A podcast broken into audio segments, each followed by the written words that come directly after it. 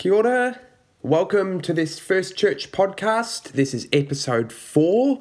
Today we're going to talk about prayer and some of the different ways we can pray through the different seasons of our life. My name's Ed. I'm the minister of First Church. Thank you so much for joining us. And just before we begin, I want to update you on some of the things that are going on in the life of First Church at the moment. Obviously, with the lockdown, we're not allowed to gather for worship and not allowed to get together as a community.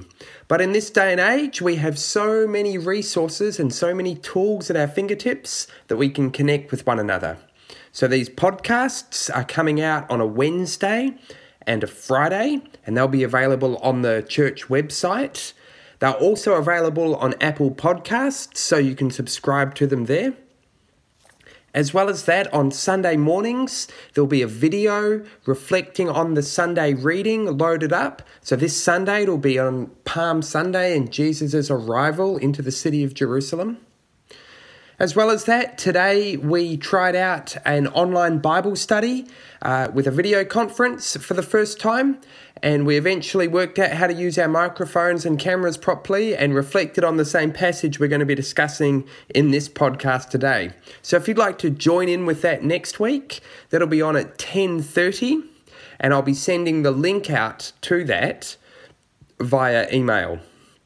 And if you're not getting our emails, you can sign up to our email list at firstchurchotago.org. And when you go there, you'll see that these podcasts are on that website as well as the videos, and there'll be a range of other resources coming up on that website as we lead into Easter. So there's a whole lot of ways that you can engage and a whole range of ways that we're still staying connected with one another and connected with God's Word as a Christian community. Well, in these podcasts, we've been reflecting on the scripture and we've been reflecting on prayer and the way that prayer helps us connect with God and how important that is in these challenging times that we're journeying through. And in lots of ways, prayer is very simple. There's a whole lot of techniques and a whole lot of ways that people talk about prayer, but at the end of the day, prayer is just conversation. Conversations where we speak to God. But like any conversation and like any relationship, we go through different seasons and we end up needing to talk about different things in different times of life.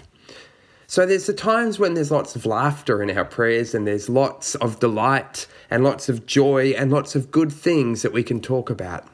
And these are the seasons of life when we're feeling confident. These are the seasons of life where we feel that we know where God is and where we are steady in our faith. Often, in these seasons of life, we give thanks in our prayers. We praise God in our prayers. But then we go through seasons of life where the tone of the conversation changes we find ourselves filled with questions, filled with confusion, and filled with challenges. We notice the injustices in the world. We notice the injustices we are experiencing. And we see that things in the world and things in life are not as they should be. And so the conversation takes on a different tone. It's harsher, it's sharper, it's blunter.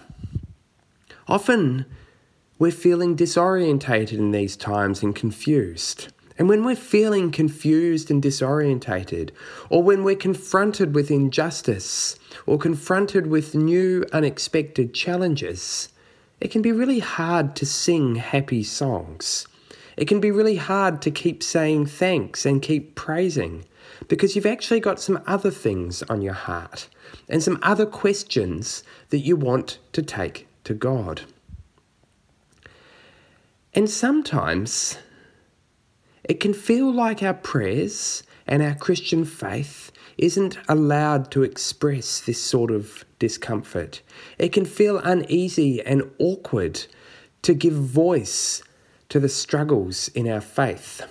But our reading today from Psalm 13 shows us that the Bible is full of resources and full of prayers and full of tools to help us express to God the hard seasons of life. So I'm going to read to you from Psalm 13. How long, O Lord, will you forget me forever? How long will you hide your face from me? How long must I bear pain in my soul and have sorrow in my heart all day long? How long shall my enemy be exalted over me? Consider and answer me, O Lord my God. Give light to my eyes, or I will sleep the sleep of death, and my enemy will say, I have prevailed. My foes will rejoice because I am shaken. But I trusted in your steadfast love. My heart shall rejoice in your salvation. I will sing to the Lord because he has dealt bountifully with me.